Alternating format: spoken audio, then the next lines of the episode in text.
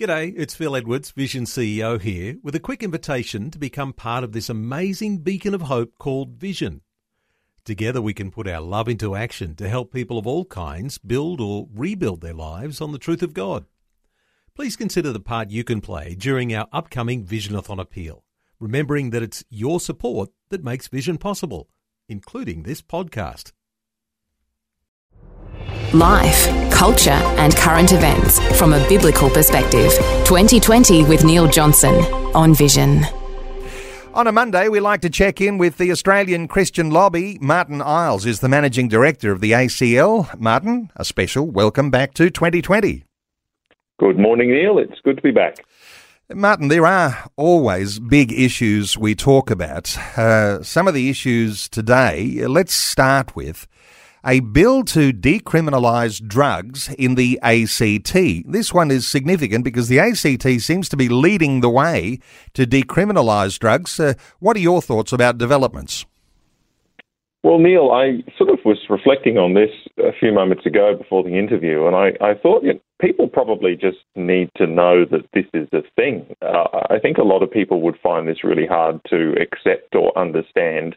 Uh, it's hard to keep up sometimes with just uh, how crazy some of our legislation can get uh, and some of the ideologies driving some of our members of parliament.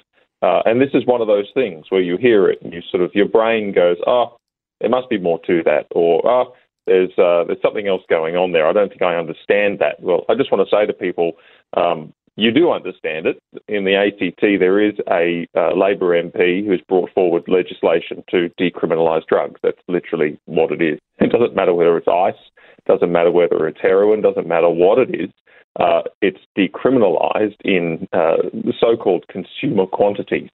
Uh, however, the ACT police chief has just come out um, uh, recently and said, well, the so called consumer quantities that are in the bill, for example, for methamphetamine, it's two grams. He says that's 20 doses. Uh, that's not a consumer quantity. Uh, and so uh, this legalization thing, it's all done under the very uh, the very attractive sounding mantra that oh drugs are a health issue they're not a, a criminal issue. And that sounds good, but I, I, think the police chief has been very articulate in his comments. Uh, Commissioner Kershaw is, is his name. Uh, and he's come out and he said, look, in countries where they've tried this, it's been a disaster because it has unforeseen consequences for organised crime. It creates uh, drug tourism in the particular places where it is legalised, the ACT would be ripe for that. Uh, and he says also it just doesn't work because drugs are a criminal issue. He said they are connected with major and organised and more serious crimes. Uh, he said so many times in policing experience. Uh, domestic violence, in particular, is a massive one. Uh, dangerous driving is a massive one. Uh, various forms of violence and assault and murder, always, there's, there's so often a drug connection. And so he's come out very strongly and said this is absolutely the wrong path. Not to mention that the bill itself just gets the dosing quantities and everything wrong. Uh, as you say, Neil, the ACT is leading the way on this. Um, and I was about to say we because I happen to live in the ACT, uh, but we decriminalised, uh, the ACT decriminalised marijuana, uh, again in so called consumer quantities, so up to two plants per person uh, in 2021. So this is kind of the next phase. And I want people to know that this is a thing. This is actually an idea that some politicians have, uh, and in their crazy world, they think it's a good one. Uh, it's something that's being discussed in Victoria. Um, for example, and so it could be the next thing coming on. But for anyone who is living in the ACT, we do have an online petition, an online campaign to send messages to the members of the Legislative Assembly here. Um, just go to our website, acl.org.au, and you should participate in that because even though most legislation is a foregone conclusion in the ACT because there's really no meaningful opposition here, uh, this is one that we actually do have a chance of stopping because um, you know even members of the government are, are convincible one way or the other on this issue. So worth participating in that campaign. This is a very very, very dangerous piece of legislation. I don't want to live in a city where methamphetamine is legal. Uh, that's insane to me. Uh, and so I think everybody should get onto it. Uh, just to reflect on this a moment, Martin, because most people, when they think of uh, decriminalising drugs, they're thinking of marijuana. Uh, but in the ACT, uh, just to confirm what you were saying, it's not just marijuana, but it's heroin, it's ice, it's MDMA, and uh, replacing a jail sentence uh, with a simple fine. So it's still a slap on the wrist, but you're not likely to go to jail. So uh, the thought that it's much much bigger than the than the, uh, the, the the focus on marijuana. Yeah, exactly, and uh, it is all of those drugs, Neil. It's all drugs, um, all hard drugs. Um, it's, it's it's it's it's it's legal in this, except for the fact that, as you say, you just get a hundred dollar fine. Now, there's no criminal convictions, there's no court cases, there's no nothing like that. It's just a hundred dollar fine. And when I reflect on the cost of some of these drugs, I go, well, a hundred dollar fine is almost worth the risk, right? If you're desperate and you, you're addicted and all the rest of it, because the cost of the drugs is already so high a hundred dollar fine is really not going to uh, change the circumstances very much at all. So it's a it's a very very very small penalty. It's not a criminal issue. Um, yeah, again, I mean the police will tell you, and Commissioner Kershaw says this. Uh, you know, ice, uh, meth. It's a terrible, terrible, terrible scourge on our communities. It sends people into um, psychotic rages. It makes people who otherwise wouldn't be incredibly violent.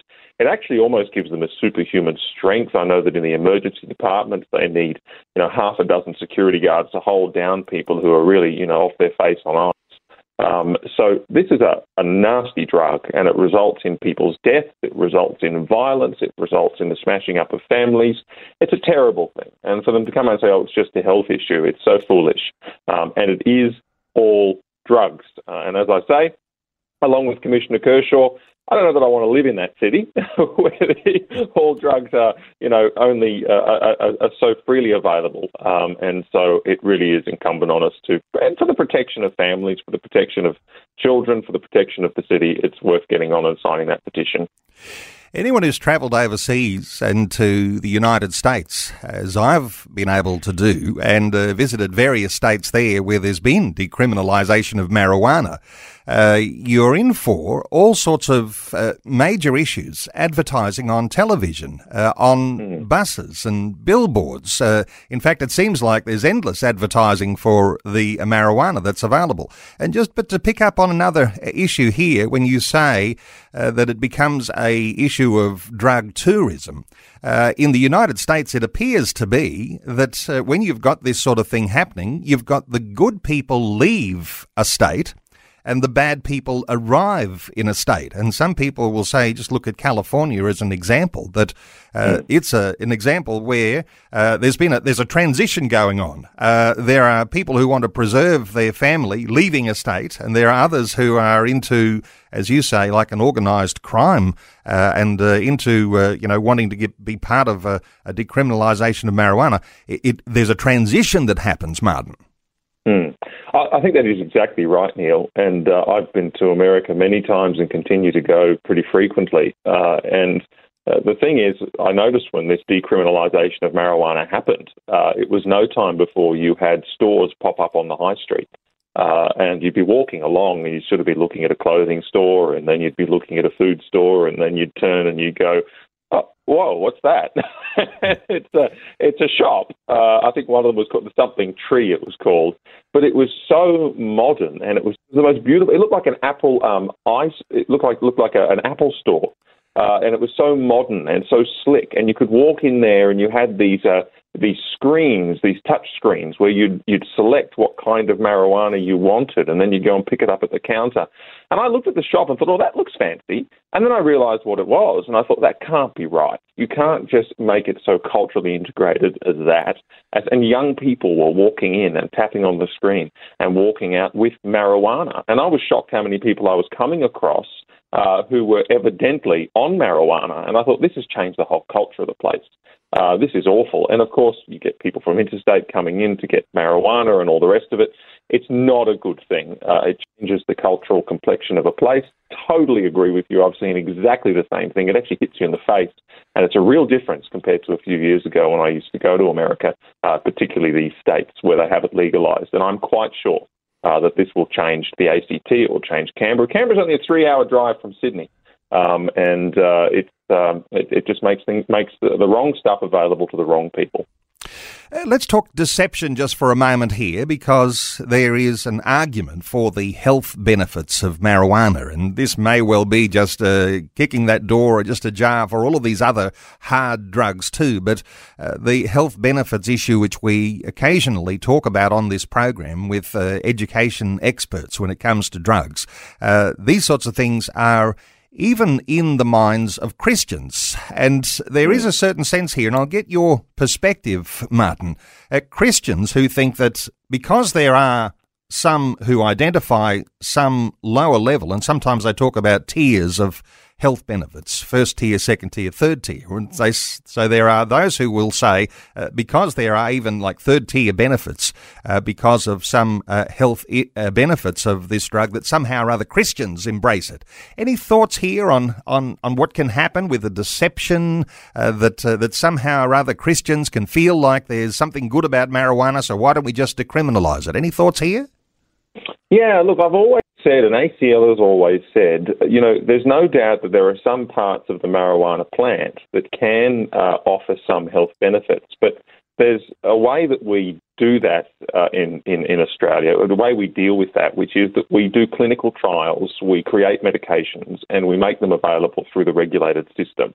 Uh, that's how we control the abuse of drugs. That's how we uh, take those those uh, substances and those things which can be good for us in certain circumstances, and we make them available strictly to those who need them with the supervision of a doctor.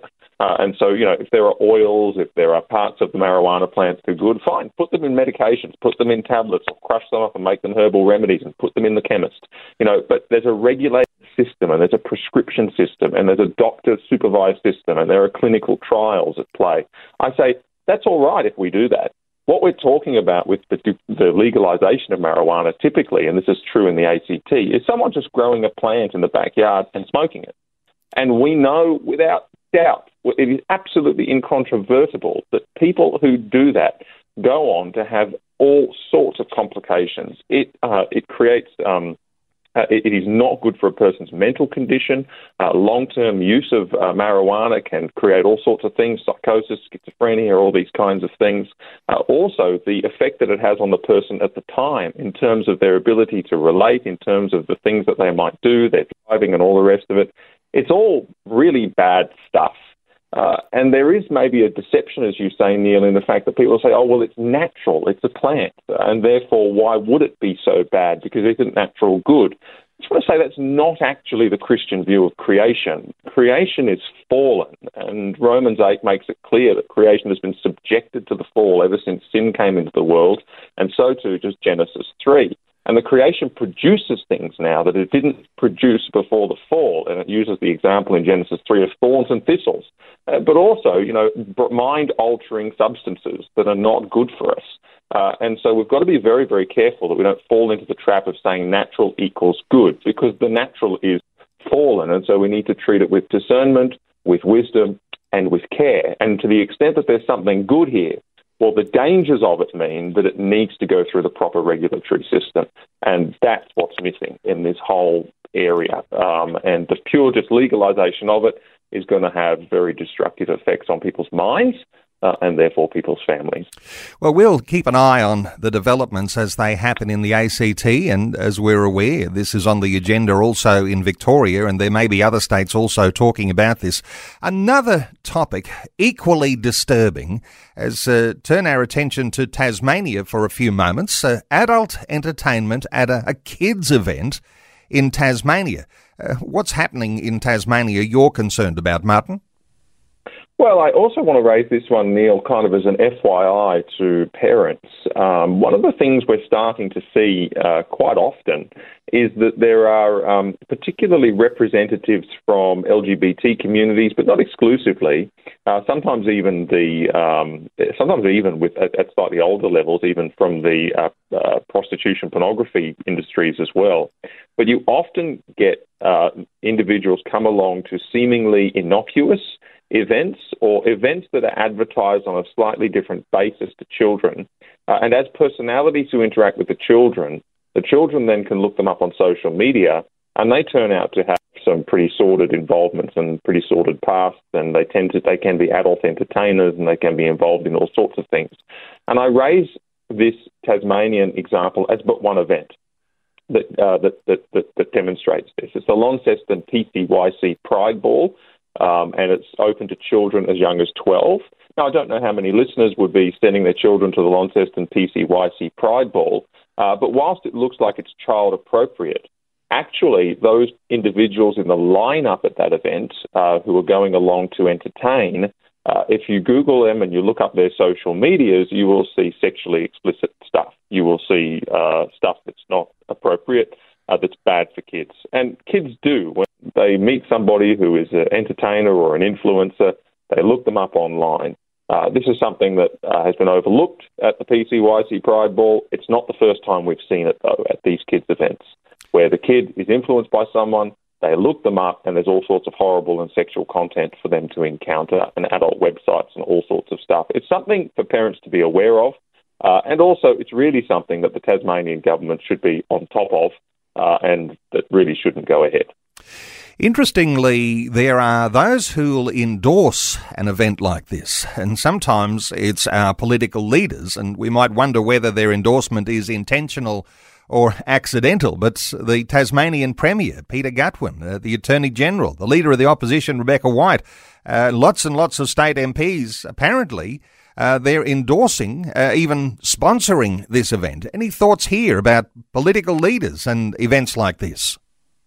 Well, it's uh, it's ignorance, isn't it? I mean, they, they look at the event and they say, "Oh yes, well, we're totally in favour of making sure that queer young people will have you know, some some social outlet. Now, that's not the way that I think, but that's how so many politicians think, and that's what they're drawn into. And I think it'll be popular to put their name on it to show that they support, uh, you know, the the community of diversity and LGBT and all the rest of it.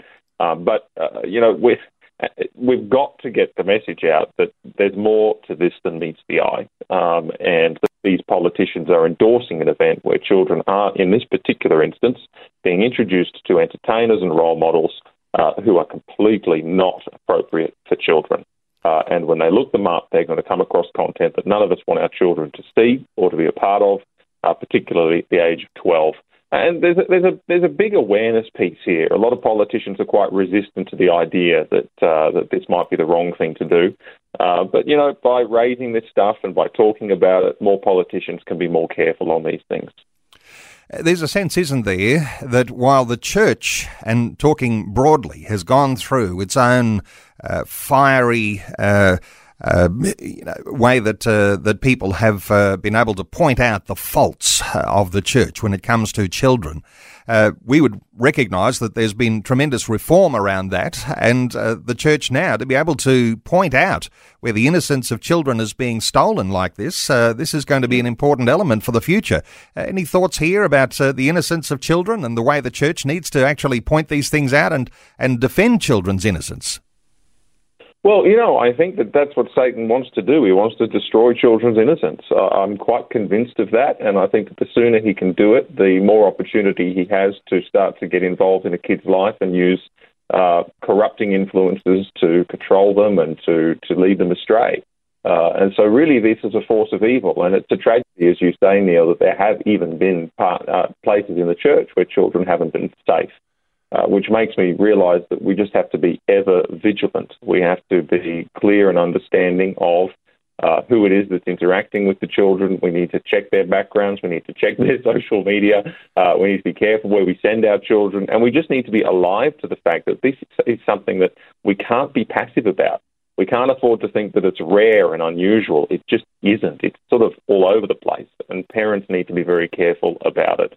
And certainly, Christians have always had a lot to say about the innocence and the protection of children, and I think that comes from Jesus, uh, who said that it would be better for a person to have a millstone cast around their neck and cast into the depths of the sea than to stumble uh, one of these little children. Uh, and I've always thought that was that's one of the most powerful things Jesus ever said.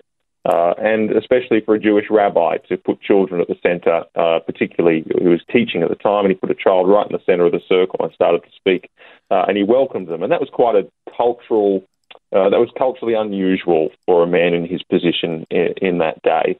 Uh, and so he did elevate the status of a child, uh, and he did say that we must not stumble children, we must protect them. Um, and he said that, you know, even the person who has faith in me, he says it's faith like a little child. Uh, he uses them as the demonstration of the sort of faith that he seeks for us to have uh, in him. And so uh, Christians have always uh, had a very high regard for the innocence and protection of children.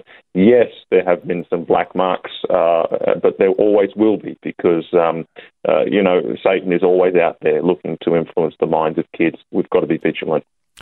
Well, Martin Iles, always such a privilege to get some insights. Uh, you do articulate responses on those issues so beautifully well, and uh, there'd been lots of other issues we might have got your insights on today too. Issues around Ukraine and uh, developments that are happening there. But we'll put a line under our conversation today. But well, thank you so much. And you did mention that there were some uh, campaigns there, uh, there once, especially in the ACT around uh, around decriminalisation of drugs drugs. Uh, there's something there for ACT uh, listeners to be able to participate in. Let me point people to the Australian Christian Lobby website, acl.org.au and you'll get all sorts of good resources, understanding what's going on in the developments around Australia. Martin Iles is Managing Director of the Australian Christian Lobby. Martin, thanks so much for sharing your thoughts with us today on 2020. Thank you, Neil. It's Thanks for taking time to listen to this audio on demand from Vision Christian Media. To find out more about us, go to vision.org.au.